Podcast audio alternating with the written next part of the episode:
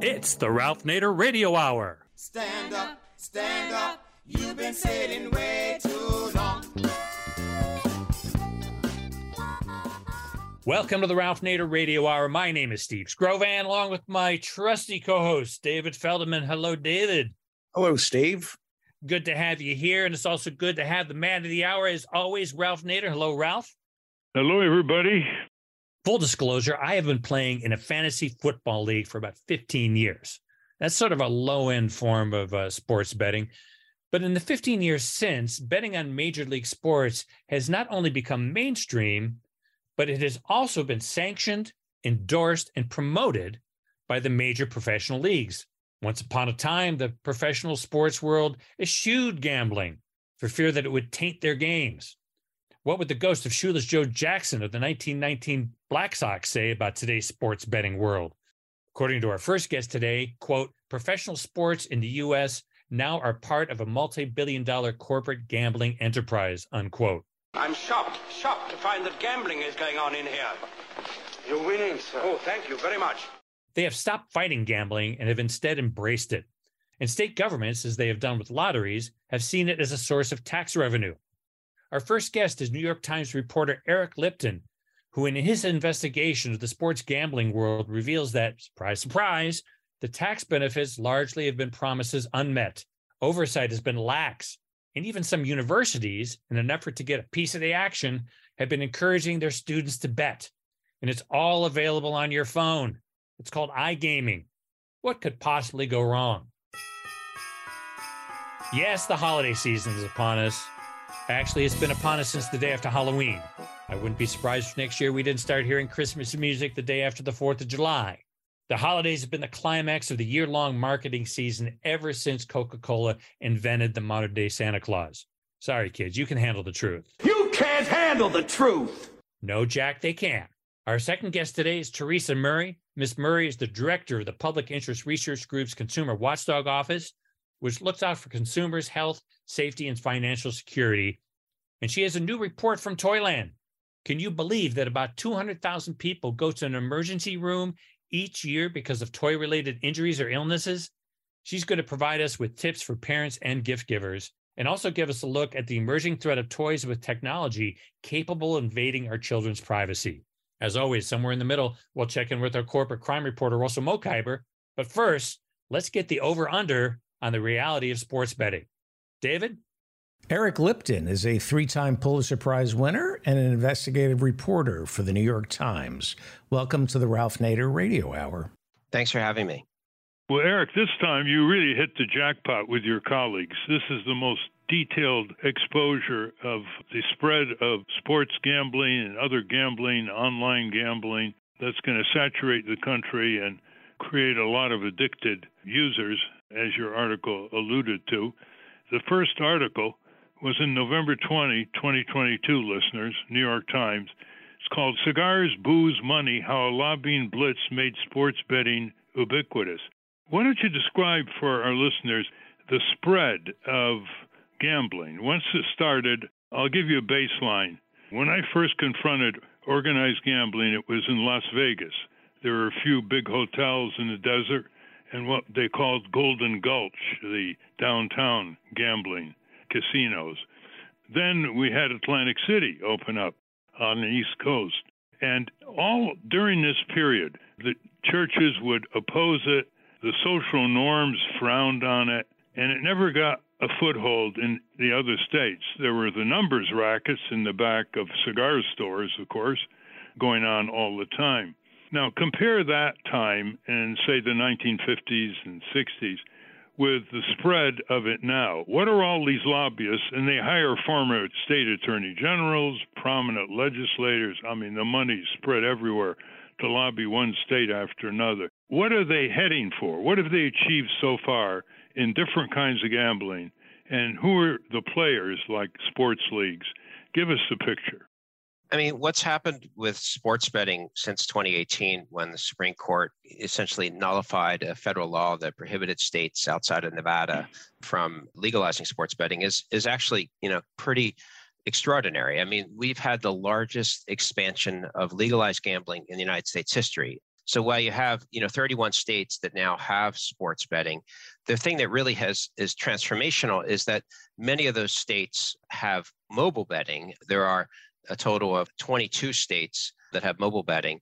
And so the distinction is that instead of simply having like a lottery where you go to the store and buy your lottery tickets or a casino where you go to the casino and you make bets, in 22 states, you can now in your phone legally place bets 24 hours a day, you know, anywhere just about in the state, whether you physically are.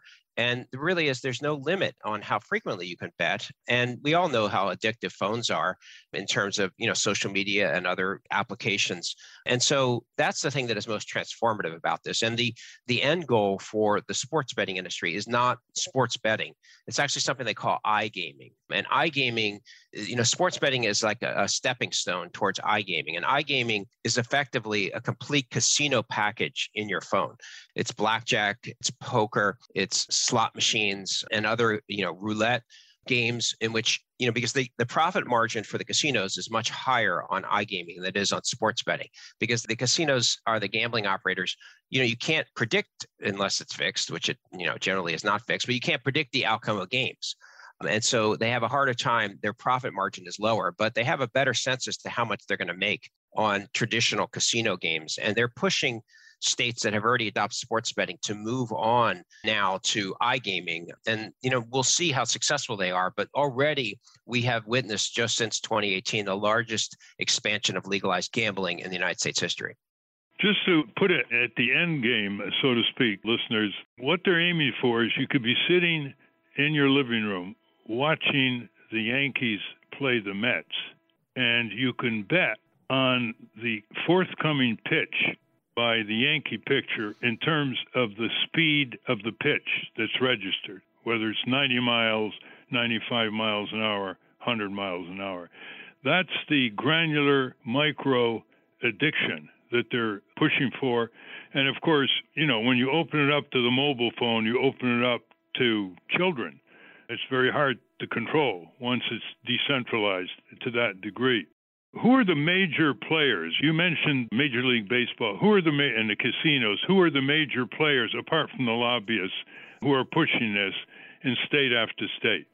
Yeah, there's multiple tiers, and to some extent, one of the things I've observed is that it requires a, a kind of a, an agreement among the consortium of gambling interests to get legislation passed. When you have defections from any particular piece of it, then they usually sabotage the legislation. It's not like some legislators that are standing up against these bills. For the most part, it's when the industry chooses to fratricide and to kill the bill that it doesn't pass. As I saw, I actually witnessed firsthand in Missouri, and as has just recently happened in California, where two referendums failed because there was disagreements among the different industry sectors.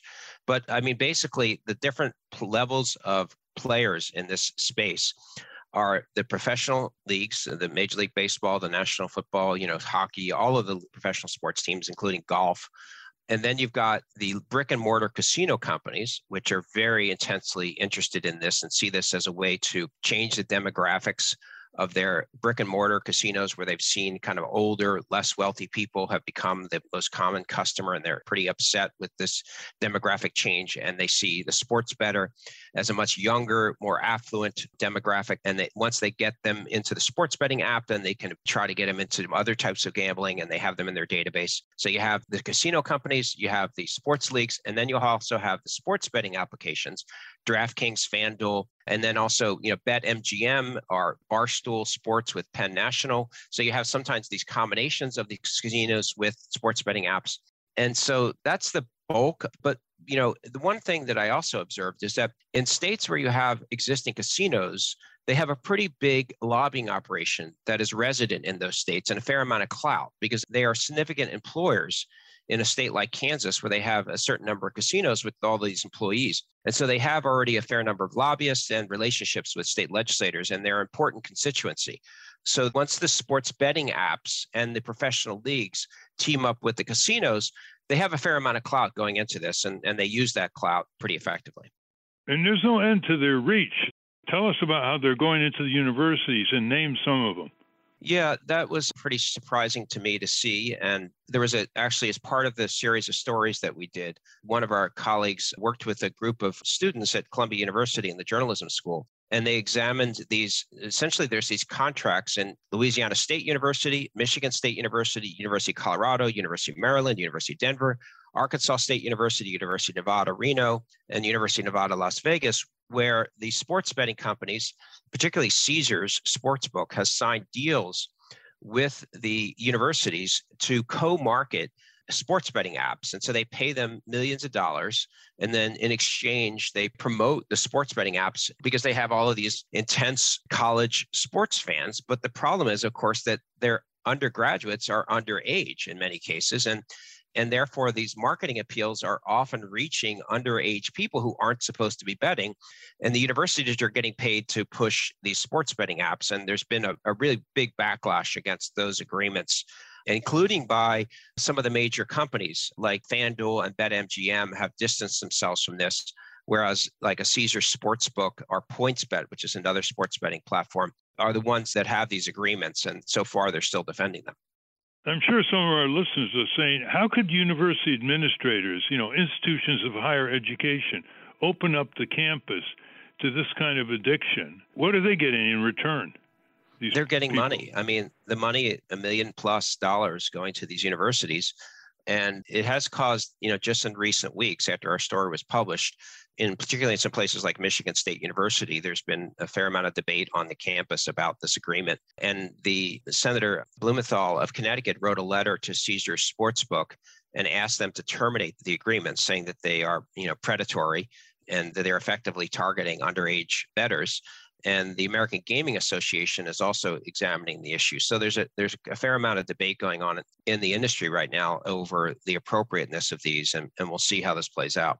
Well, these contracts between the university and these gambling outfits were really not public until you used the open records laws in state after state, and now they are public. Is that correct? And are are the college newspapers reporting it? Is is that helping that you burst them into the public limelight? I mean, there had been a decent amount of local news coverage of the fact that, and in fact, the in many cases, the Caesar Sportsbooks and others did press releases at the time that they signed these deals. But what they were not willing to release to our colleagues that worked on the story, and this there were four stories in the series, and this this is a story that I did not work on, but they were not willing to release the specifics of the deals and the correspondence relating to the negotiations with like a Caesar Sportsbook as to the terms of the deals and the copies of the contracts and also the internal discussions in the university where there at times were some you know reluctance about you know the appearance of having this. These were all things that we then got because these are you know state universities for the most part and through open records request. And now we have the visibility into the negotiations and yeah, so now the you know there's more being written about this in the campus newspapers and and really nationally. And it turns out the Wall Street Journal did a story on the university deals after our story came out. And so I, the basically the topic is now getting more national attention than it previously had been. Tell us the dollar figure here. How much in billions of dollars are they reaping every month from gamblers around the country? I know the estimates are widely varying, as you say in your article, but give us an idea how big it is. So, in the first three quarters of this year, there were $63 billion worth of bets placed, sports bets in the United States. And then if you looked at the net revenue after payout of the winnings, because in fact, you know, sports bettors do pretty well relative to, say, casino or lottery. So the net revenue to the operators after the, all the payouts was $4.9 billion in the first three quarters of this year. But then, in fact, one of the things that's happened is many of these sports betting applications have been giving out massive numbers of what they call free bets to try to incentivize people to download their apps. And I mean, it's almost like a billion dollars worth of free bets and other deductions that we were able to count up that have happened in the last 12 months. And so that's cutting the, the free bets is reducing their net revenues but they're also essentially those people are downloading their apps and signing up for sports betting and then be, becoming you know regular customers or maybe even addicted customers. So it's kind of a lost leader kind of a thing where you know you like the the bus that used to be offered to atlantic city to go bet at the casino the free bus ride you would get So essentially, basically, we're talking about a market that, if you were to look at it over the last four quarters, is about $90 billion worth of bets that were placed if you looked at the last four quarters. And the net revenue is about 6.4 billion if you looked at the last quarters for these sports betting platforms. And that's just sports betting you're talking about. When you're talking about promotion, they in effect give you free cash or credit to play with. So you can, without using any of your money, start betting and then get addicted to it. And the corporate lawyers have made sure that when these companies pass out the free money in terms of promotion to attract customers, it's deductible under the federal income tax? No, what it is is that one of the things the legislatures have to choose as they're legalizing sports betting in each state is how much to tax the sports betting companies for the right to be able to offer gaming in the state. So it goes anywhere from 51% tax rate, which is really high in New York and New Hampshire. So 51% of the net revenues in New York go to the state, or to as low as 8% of the net revenues. So a couple of the things that the legislatures have to decide is how high will your tax rate be? And then secondly, will you allow the sports betting companies to deduct from taxable revenue all the promotional free bets they're giving out? And like something like 18 or so states have offered some form of deductions on free bets. Some of them have offered unlimited deductions on free bets, and it has meant a major decline in the tax revenues that they've received. So they're deductible under state income tax, but not under the federal income tax. That's right. Well, it's really a state, the state tax of the net revenues that the gaming companies. And so it's right. essentially a cost that they, they apply a tax to the gambling companies in exchange for the right to do business, we will tax you somewhere between 8% or 51% of your net revenues. We will tax in exchange for the right to do sports betting in our state. Well, the lures that these gambling companies use, they say, well, this will create more jobs. Number two, that it will create more tax revenue and you can use for public services. Is this being borne out? I mean, the thing that, you know, we did a, a very labor intensive analysis of this exact question. And what we did is we took a report that the American Gaming Association had done in 2017 before the Supreme Court moved, and they did estimates in which they essentially pushed out to state legislators that said, here's how much you can expect to see in tax revenues if you can legalize sports betting. And the amount that you'll receive will depend upon the tax rate that you adopt. And so they had various estimates of what the tax revenues would be based on the tax rates that the states enacted into law. So we took the actual amounts that the states enacted as tax rates and then took the number that the American Gaming Association predicted and we looked at how much in tax revenues have these 14 states that have mobile betting actually received. And what we found the 14 states that had mobile betting with tax rates that were in range of what the American Gaming Association suggested that they use. And what we found was that in most of those states that they've received a lot less in tax revenue than the American Gaming Association had predicted. In some of them, a lot less, less than half of the tax revenues. And a good part of it has to do with how much in free bets the states were allowing the gambling companies to deduct. But the thing that was interesting was that we also did the analysis for states that have super high tax rates, like you know, New York and New Hampshire and Rhode Island. And what we saw is that the states that ignored the American Gaming Association advice, which is you better adopt a low tax rate or people aren't going to bet on your platforms, that the states that ignored those that the gambling industry's advice and enacted really high tax rates like New York have seen much higher per capita tax revenues. So I mean New York has seen an mm. incredible number, 545 million dollars in the first 10 months of the year. It's a crazy number. It's over half of the total state tax revenues that sports betting has produced in the United States is just from one state of New York, and they have a 51% tax rate. $545 million is a lot of money that New York State has seen. The broader argument counter to that by economists is if the same money that the gamblers spent in the marketplace it would create more jobs and it would create more tax revenue, sales tax, and so on. If you just went in stores and bought instead of lost the money in their gambling activities. So, in terms of a, of a net, it's considered by most economists just a loser, just like putting all the billions of dollars in stadiums, the same amount of tax money spent on other things like infrastructure would be a much more expansive job producer and tax benefit as well. The gambling industry argues that you make the point that if they don't spend the money on gambling, then they would spend it on retail or other things, and the state would still see tax revenue. But they argue that there already is a fair amount of black market sports betting going on, and that that's totally untaxed, and that essentially what they say that they're doing is trying to bring sports betting into a regulated space that is also a taxed space. So, I mean, that's their counter to the suggestion that this is essentially this money would be spent, you know, in a retail place and perhaps, you know, still see tax revenues. We're talking with Eric Lipton of the New York Times. Do they have any evidence of the extent of illegal gambling that's left? I mean, you know, why?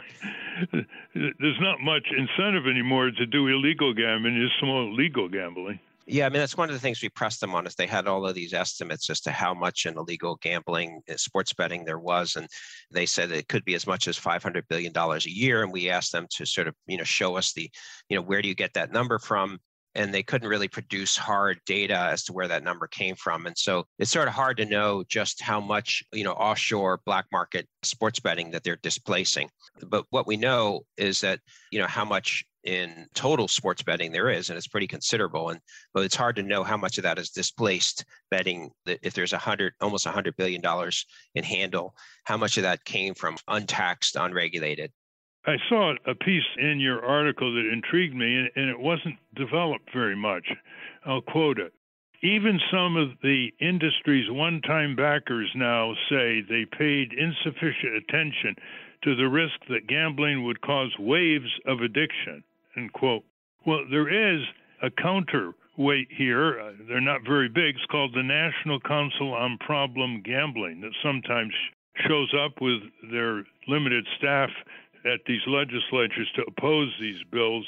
How far is this concern about addiction? Because addiction can lead to serious mental health problems, it could lead to unemployment by people, it could lead to suicide. And the gambling industry in their moments of pause, are very worried about uncontrollable spread of addiction, especially among young people and teenagers who get access here.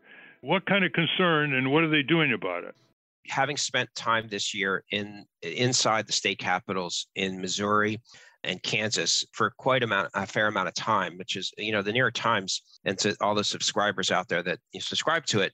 I mean, you know, it's really expensive and, and time consuming to basically take up residence inside these state capitals. And I had a photographer with me as well.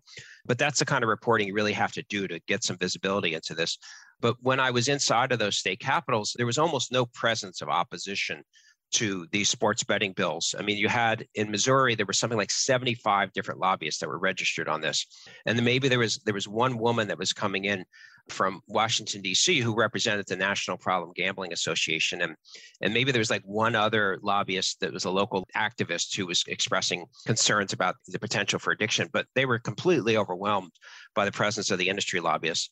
And even the National Problem Gambling Organization is funded by the sports betting companies, which, you know, you look at who their donors are. And I think that, you know, all you have to do is look at Britain and see, you know, there's been news coverage recently in the papers there in the Times of London that talk about the, you know, they're at least a decade ahead of us in terms of broad sports betting. And in Australia and in Britain and other parts of Europe, there's a real an appreciation that has become much more evident and the eu government and the individual governments there that are seeing the evidence of intense addiction problems particularly among young people relative to sports betting and they're starting to move to discuss restrictions on advertising and promotions around sports betting. And so I think that, you know, we're a good number of years away from the saturation of this in American society, but I do expect to see, you know, further consequences from just the constant marketing of sports betting. It's on the TV constantly. That people are talking about betting odds constantly. It's it's become a part of the fabric of sports in a way that kind of has transformed the sports experience in the United States into effectively a gambling operation. Well, I saw in your article the most ominous thing on the horizon, and I'll quote it. Top NASCAR drivers and their teams are paid to promote sports betting professional baseball and hockey players recently won their league's blessings to sign their own endorsement deals, end quote. You think this could bring down sports? I mean, betting always is associated with corruption, with crossing the line, even if they've legalized the normal process, envy, whistleblowing, payoffs, behind the table. This is really stunning. I mean, you're going to see someone like Aaron Judge, the New York Yankees, signing. I'm not saying he's going to do it, but someone like Aaron Judge of the New York Yankees could, under the new rules, sign an endorsement deal. And what kind of endorsement deal would it be?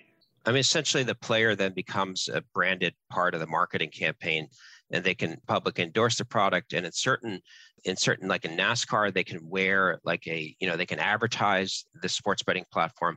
I don't know that that we're going to see games being thrown because of corruption that is actually infiltrated players and sports teams. And another way, I think that it has increased engagement with professional sports because if you have a financial interest in the outcome of the game or that you are more engaged in that game, and maybe that's a good thing depending on your perspective. Or, but I mean, I think that the challenge is to try to manage the potential for addiction and, you know, over excessive use of available funds in a way that could cause financial harm to individuals and how do you manage mm-hmm. that but without question the thing that is most interesting here is just you know yeah it's true that many people bet on the side or you know the basketball college basketball betting or super bowl betting i mean you know that's something around for so long but the institutionalization and and the, the legalization and now it's become just such a part of the enterprise of sports it is fundamentally transformed the kind of the relationship we have with this with such a you know important part of our culture which is sports is, is such a major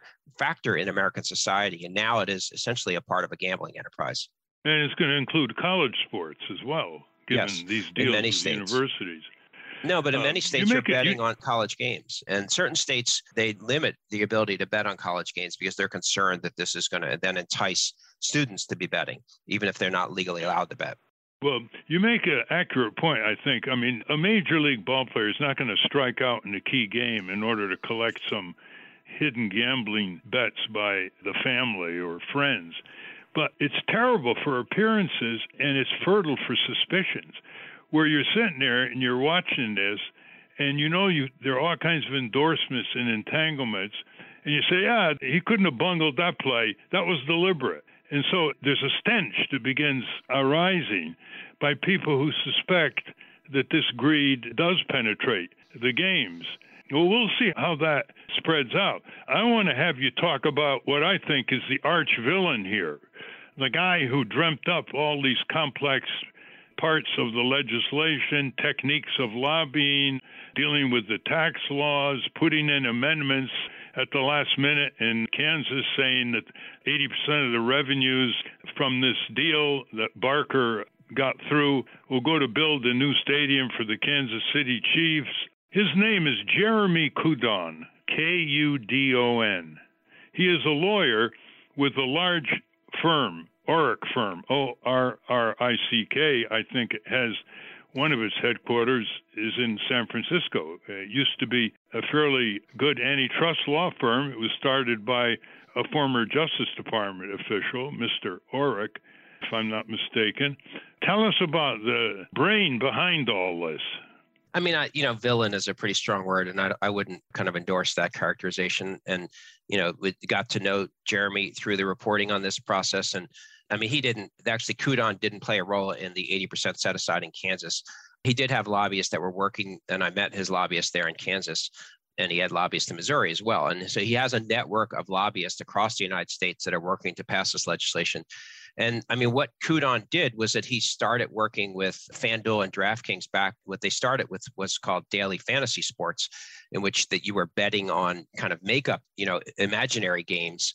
And that was the first kind of toe in the water that they, starting in like 2014, 2015, that they worked to prevent states from determining that that was an illegal betting. And then they got legislation passed across the United States to defend the daily fantasy sports. And then they transitioned into sports betting, you know, this FanDuel and DraftKings.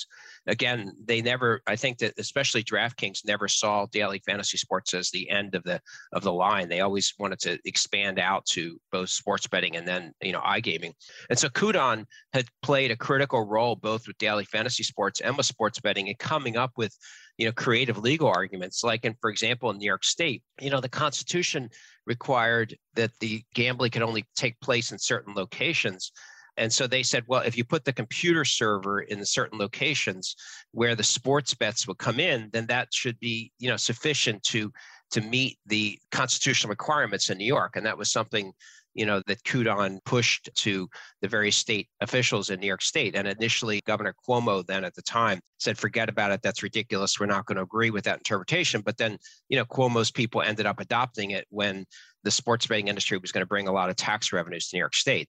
And they hired the chief lawyer for Cuomo to be the right. lobbyist. And, Right, as an advisor to some of these companies, one of the lawyers for Cuomo, yes. And so, I mean, Kudon has played an important role of building this. He calls it the Sports Betting Alliance, and the Sports Betting Alliance has sort of brought together, you know, DraftKings and FanDuel along with some of the major league sports operations. And as I said before, what I have seen in the states is that the only time you get this, this legislation passed is when you have the industry and all of the industry's lobbyists and influencers that have lined up behind a single bill because as soon as you have them you know at odds with each other then that's what takes the bills down. And so that's what kudon is is doing is building that consortium of special interest to all lobby for the same goal. And they generally succeed when they're all lined up in the same place. And he's done it you know he's he's you know build a lot of hours selling this practice across the united states. Yeah and listeners Eric is right in not accepting my characterization. He is a reporter. My characterization of Jeremy Kudon as a villain is based on my widespread knowledge over the years about what corporate law firms do and the techniques that they use.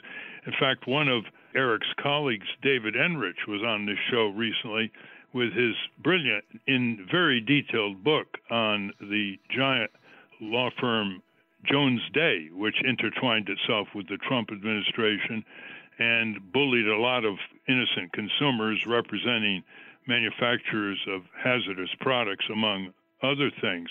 And the reason why I characterized him as, as a villain, Eric, is because of the techniques he used. It's one thing for him to try to push these bills through based on evidence and arguments for obviously the public good, because that's what legislators are supposed to be doing. But he connected himself with gobs of campaign money, all kinds of receptions, gifts, as you noted in Kansas, whiskey, other kinds of emoluments, not to mention corrupting the process by taking former attorney generals like Attorney General Coakley of Massachusetts and turning them into lobbyists, feeding the public cynicism among people that you know all politicians are crooks they're just waiting to cash in after they leave government so it's a very seedy operation and as good a reporter as you are you must know that there's a lot more seedy stuff that hasn't been made public. A lot of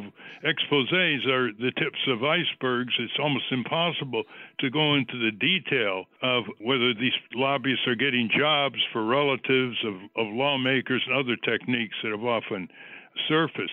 Kudon is a smart guy who has figured out how to, you know, legally, and everything I saw he did was legal, work the system to his advantage and to his client's advantage. And like the whiskey and the cigar party was was funded by other sports betting lobbyists, not his sports betting lobbyists. It was Penn National and Sporting KC, Sporting Kansas City, which is a soccer team. Anyway, just that's a legal system that's set up, and that he has pursued his agenda through that legal system.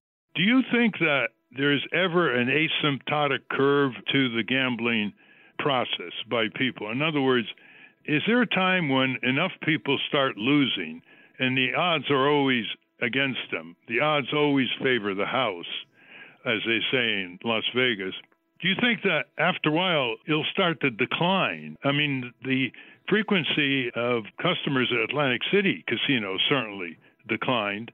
What was your sense in studying this whole industry? Is this something that people will see as a novelty and they'll love it, and then after they start losing their shirt, they won't have any part of it, except for those who are chronically addicted into bankruptcy?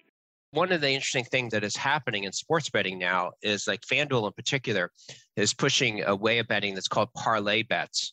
And the parlay bet is something where you do a bet on a sequence of outcomes and so multiple games. And the odds of winning that are much lower on the multiple games because you have to have a series of variables that go your way in order to get your reward. But you get a much better payout if you do a parlay bet than if you do a, a bet on a single outcome of a game. And the interesting thing is that the parlay bets have a much better profit margin for a company like FanDuel because people end up losing them more frequently because they're pursuing a bigger payout. It's just like, you know, lottery is a really bad bet for you because you're most likely going to lose the lottery, but you, people look at these jackpots and they think, gosh, I'm going to become a, you know, a multimillionaire by buying this lottery ticket. And the point I make is that, you know, for a lot of people, the possibility of winning a lot of money is a pretty big incentive. And even if their odds are really low, there are certain people that are going to continue to make those bets and they're going to increasingly do parlay bets, even though FanDuel knows that they have a higher profit margin on them. They're becoming more popular. So I think that there's, you know, look at how long lotteries have been around and people have been buying lottery tickets, even though you're most likely going to lose. Our slot machines have been around and people have been playing slot machines and the odds are really bad on slot machines. And I think that the new technologies and, and the increasing accessibility of gambling opportunities, you know, is going to mean that more people are going to gamble because it's right in your pocket. You don't have to even go out of your house to bet legally anymore. I mean, eventually they're going to have to continue to present you with new scintillating options, and I think that, that that's one of the things the companies are going to work on is bringing you new parlay bets as an example, to bring you new fascinating ways to to bet your money, and that's up to them to come up with these creative solutions. But I think that we're going to see more and more sports betting, and you know they're already targeting new states like Texas, and they just lost referendum in California, but they're certainly not done in California. They're targeting Missouri that they haven't legalized it, and you know other states, you know, in the South that have more conservative legislatures that haven't adopted it are still, you know, waiting. North Carolina, South Carolina, Georgia still have not legalized. Alabama still have not legalized sports betting. So there's still a market for them to pursue, and you can believe that they're going to be out there pushing the state legislators to open up even more states to sports betting. On that note, thank you very much, Eric, for your time and for your laborious work on this subject, as well as other prior Pulitzer Prize winning and other journalistic awards articles that you have earned over the years. And good luck on your next project, yet to be disclosed. Yes, thank you so much. I appreciate it. And thanks for speaking with me about this. We've been speaking with Eric Lipton. We'll link to the series on sports gambling at ralphnaderradiohour.com. Up next, the holiday season is in full swing. If you want to buy toys for your kids, your grandkids, nieces, and nephews, you won't want to miss what our next guest has to say. But first, let's check in with our corporate crime reporter, Russell Mokhiber. From the National Press Building in Washington, D.C., this is your Corporate Crime Reporter Morning Minute for Friday, December 9, 2022. I'm Russell Mokhiber. A Delta Airlines captain has won a complete legal victory when Delta finally threw in the towel on a six year dispute that one judge said weaponized a mental health investigation against her. That's according to a report from AV Web. Karlene Petitt was awarded $500,000 by a Labor Department tribunal. The airline was also forced to reinstate her as an international captain after determining airline executives plotted to use a bogus bipolar disorder diagnosis to bar her from flying. The action came after Petitt, who was working on a doctoral thesis, submitted a 43 page report critical of Delta's safety culture. Delta vowed to appeal the award in the name of safety, but made a business decision and folded its case last week. For the Corporate Crime Reporter, I'm Russell Mokhiber. Stand up, stand up. You've been sitting way too long. Thank you, Russell. Welcome back to the Ralph Nader Radio Hour. I'm Steve Skrovan, along with David Feldman. As you do your last minute holiday shopping, our next guest wants you to know there is trouble in Toyland. David? Teresa Murray is a consumer watchdog with the U.S. Public Interest Research Group Education Fund, and she directs U.S. PIRG's Consumer Watchdog Office, which looks out for consumers' health, safety, and financial security. Welcome to the Ralph Nader Radio Hour. Thanks for having me. Welcome indeed, Teresa. We're going to focus now on your brand new report titled Trouble in Toyland 2022. An investigation that shows dangerous recalled toys are easy to buy. Meanwhile, parents need to do more to check toys and adhere to warning labels. We've been giving some attention over the years to dangerous toys. There's a section of the American Museum of Tort Law in Winsted, Connecticut, devoted to dangerous toys.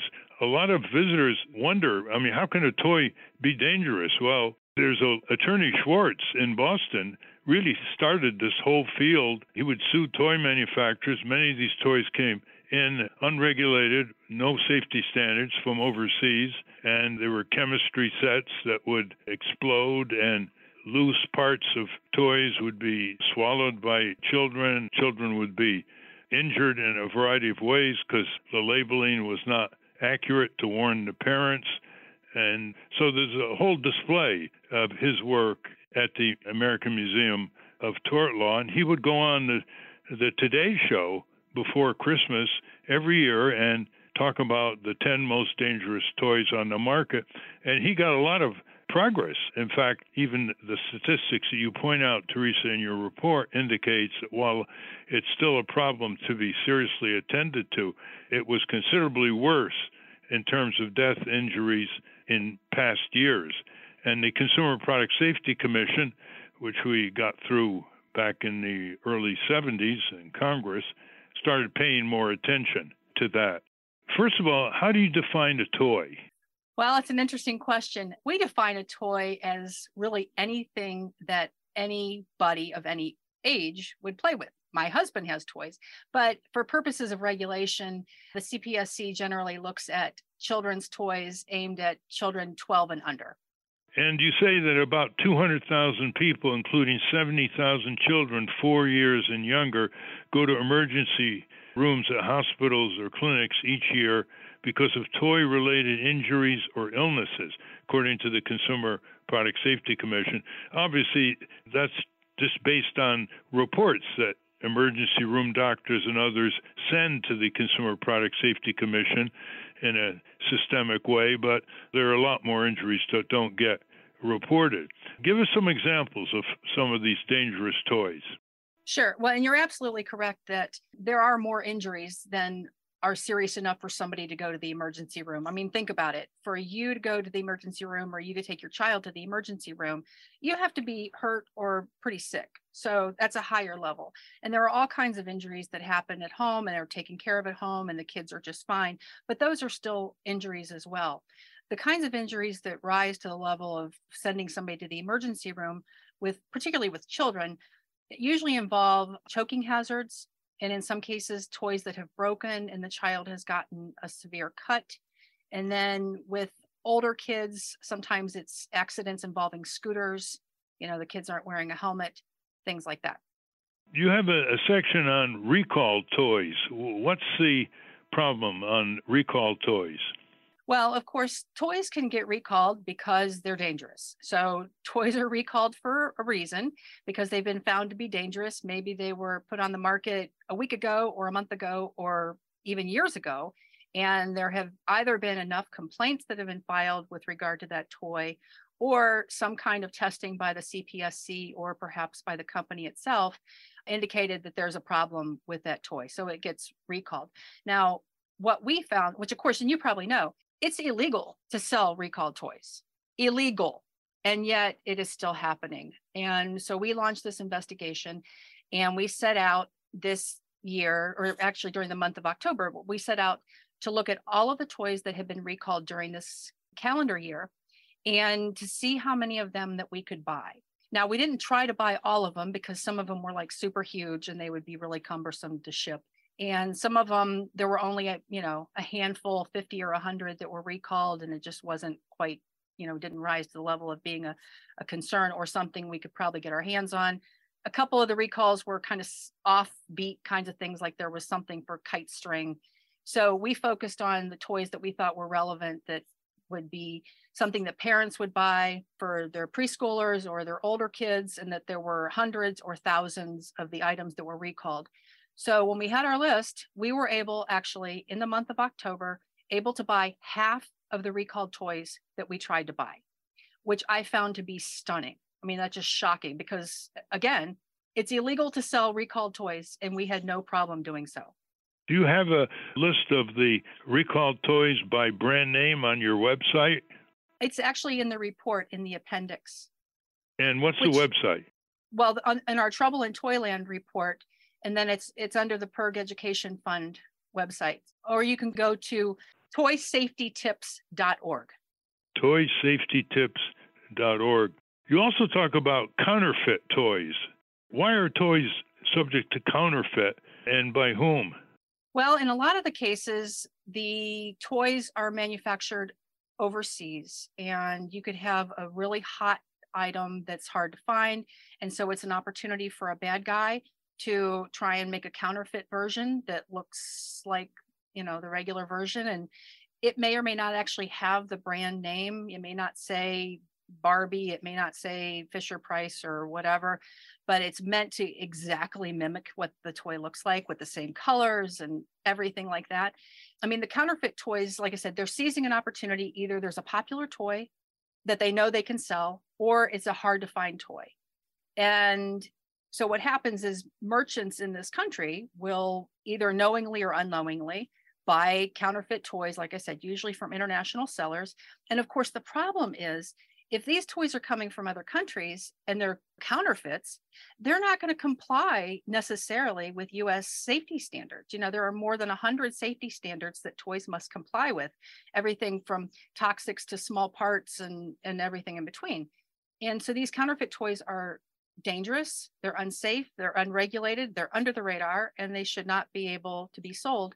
Now, I will say that Customs manages to seize a lot of the counterfeit toys that do attempt to be shipped into this country, but they don't get everything. What is the Consumer Product Safety Commission website on toy safety information? Because they have information over the years that you wouldn't have on your own website. Correct. Can you give um, that? Yes, I can. There's two websites that I'll give you. One is cpsc.gov backslash recalls. And that's a good place for consumers to go to check whether toys that they're thinking about buying or that they got as a, you know, their kids got as a gift, or maybe you've had it for years. Maybe your kid got it last year and it's been recalled since and you won't necessarily know unless you heard about it on the news or if you go check. So people should go check. So it's cpsc.gov backslash recalls. And the other website that's important that's also under the cpsc is saferproducts.gov so safer products plural.gov and if you go to that website and type in a couple of keywords you can see not only recalls of products but you can also find complaints that have been filed. So, you know, you, you could have dozens of complaints that might be filed with about a particular toy and it hasn't been recalled yet.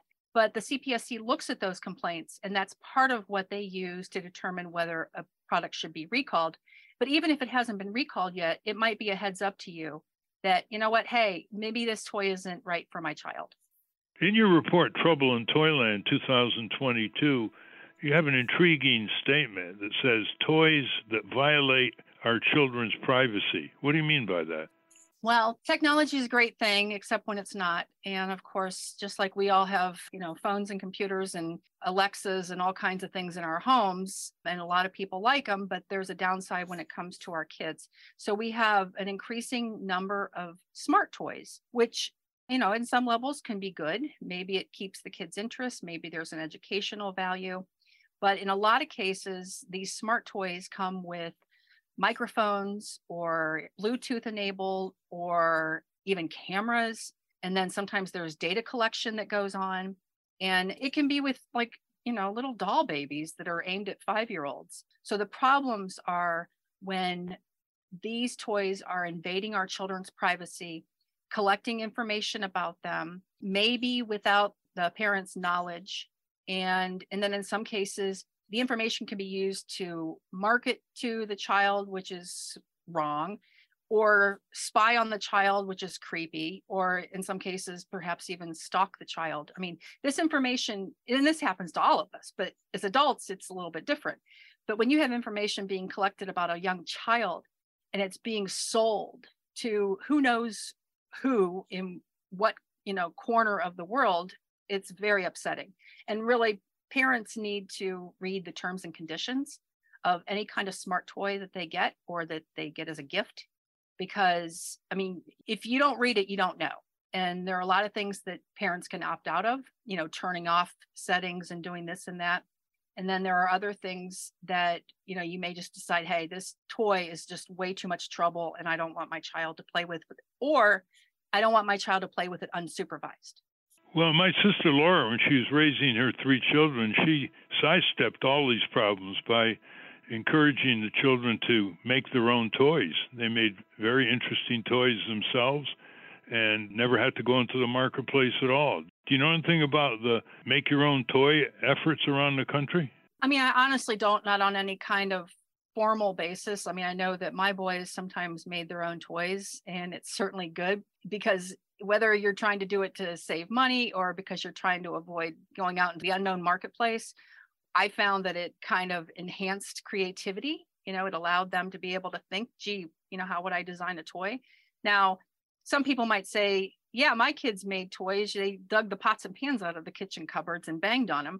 I don't think that's what you're talking about. It's not what I'm talking about. but I mean, there are plenty of websites and family groups that do have ideas for how families can make their own toys. And I think that's an idea that's worth looking at. We're talking with Teresa Murray, who is the principal author of this report on dangerous toys 2022. Steve, David? Yeah, Teresa, personal question. In your family, are you, your extended family, are you, uh, especially during the holiday birthday seasons, are you the go to person where they, they say, check with Teresa if we could uh, buy this toy or you go to you go to your you know a, a brother's house or and you see a toy and you go uh-uh no no gotta get gotta get rid of that. Are you that person? Yeah i i oftentimes am. Because my kids are grown. popular or unpopular?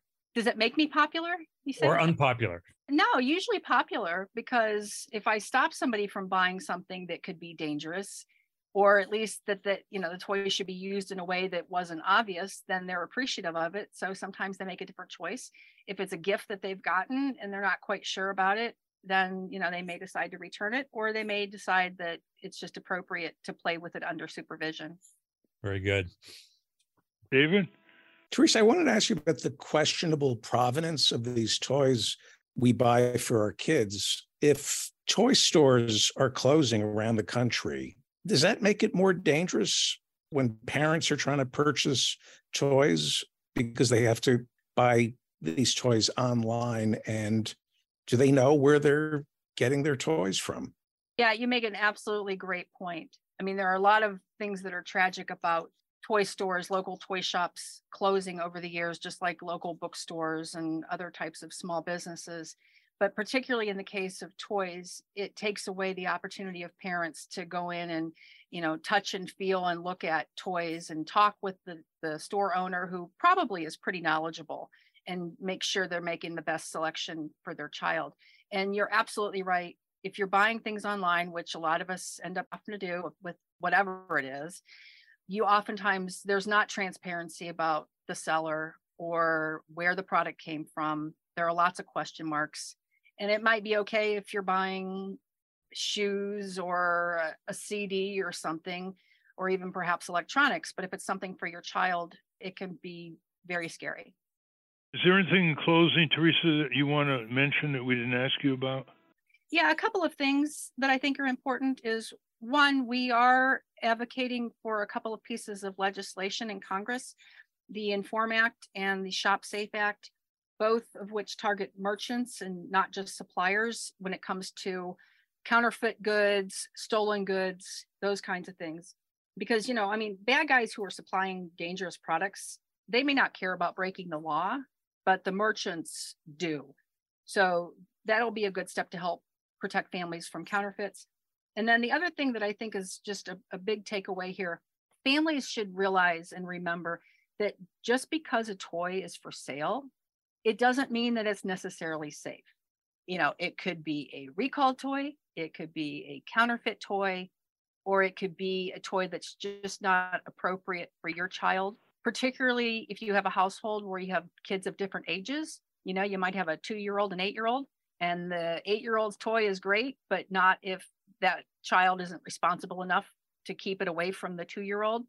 And so parents need to make, you know, eh, not just quick decisions, parents need to consider whether everything is right for their child. But like I said, just because something's for sale, people shouldn't automatically assume that, hey, this is great. I'll buy this for my kid or for my niece or my grandchild or whatever. And the other thing that's kind of related to that, that we do stress in our report, is whether your child is has gotten a new toy for Christmas or Hanukkah or if it's a toy they've had for a while, parents really need to check out the toy, especially if you have a young child, a preschooler, who might be at risk for a choking hazard. But if there are pieces, you know, you need to look at them and make sure that nothing's loose that could break off. If there are battery compartments, you need to make sure that they're secure. They're required to be secure, but maybe they got jostled loose in shipping. So it's a new toy. And then also, even if it's a toy your, your child has had for six months or a year, you need to check and make sure that that toy is still as safe as when you got it. Well, your report ends on a, a, very broad note of responsibility. You say, quote, everyone, retailers, toy manufacturers, regulators, lawmakers, consumer advocates, and families need to do more to protect children, end quote. And in this report, you have in living color 10 of this year's recalls, and you name the brands like 2600 Koyo Bunka, the Squig plush toys, the pom poms can detach from the toy, posing a choking hazard to young children, the Consumer Product Safety Commission said. So the report gets very specific in that way. And thank you very much for doing this work, and thank the U.S. PIRG Education Fund for supporting it. And I hope that listeners will be more alert in buying these toys. An ounce of prevention is worth a pound of cure here. Just be more alert and get the information that's now available to you free that we discussed on this program. Thank you very much, Teresa Murray. Nice talking with you. Thanks for having me. We've been speaking with Teresa Murray. We will link to her work at ralphnaderradiohour.com. I want to thank our guests again, Eric Lipton and Teresa Murray. For those of you listening on the radio, that's our show. For you podcast listeners, go to our Substack page at ralphnaderradiohour.com for bonus material we call the wrap up. Transcript of this program will appear on the Ralph Nader Radio Hour website soon after the episode is posted. Subscribe to us on our Ralph Nader Radio Hour YouTube channel. And for Ralph's weekly column, it's free. Go to nader.org. For more from Russell Mokhiber, go to corporatecrimereporter.com. The American Museum of Tort Law has gone virtual. Go to tortmuseum.org to explore the exhibits, take a virtual tour, and learn about iconic tort cases from history. To order your copy of the Capitol Hill Citizen, Democracy Dies in Broad Daylight, go to capitolhillcitizen.com.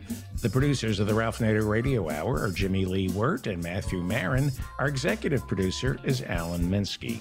Our theme music, Stand Up Rise Up, was written and performed by Kemp Harris. Our proofreader is Elizabeth Solomon. Our associate producer is Hannah Feldman. Our social media manager is Stephen Wendt. Join us next week on the Ralph Nader Radio Hour. Thank you, Ralph. Thank you, everybody. I'm only trying to school you. Listen to me, people. Do you understand? We gotta stand up. Oh, you've been sitting way too long. Oh, step up. You know what's right and you know what's wrong. Rise up.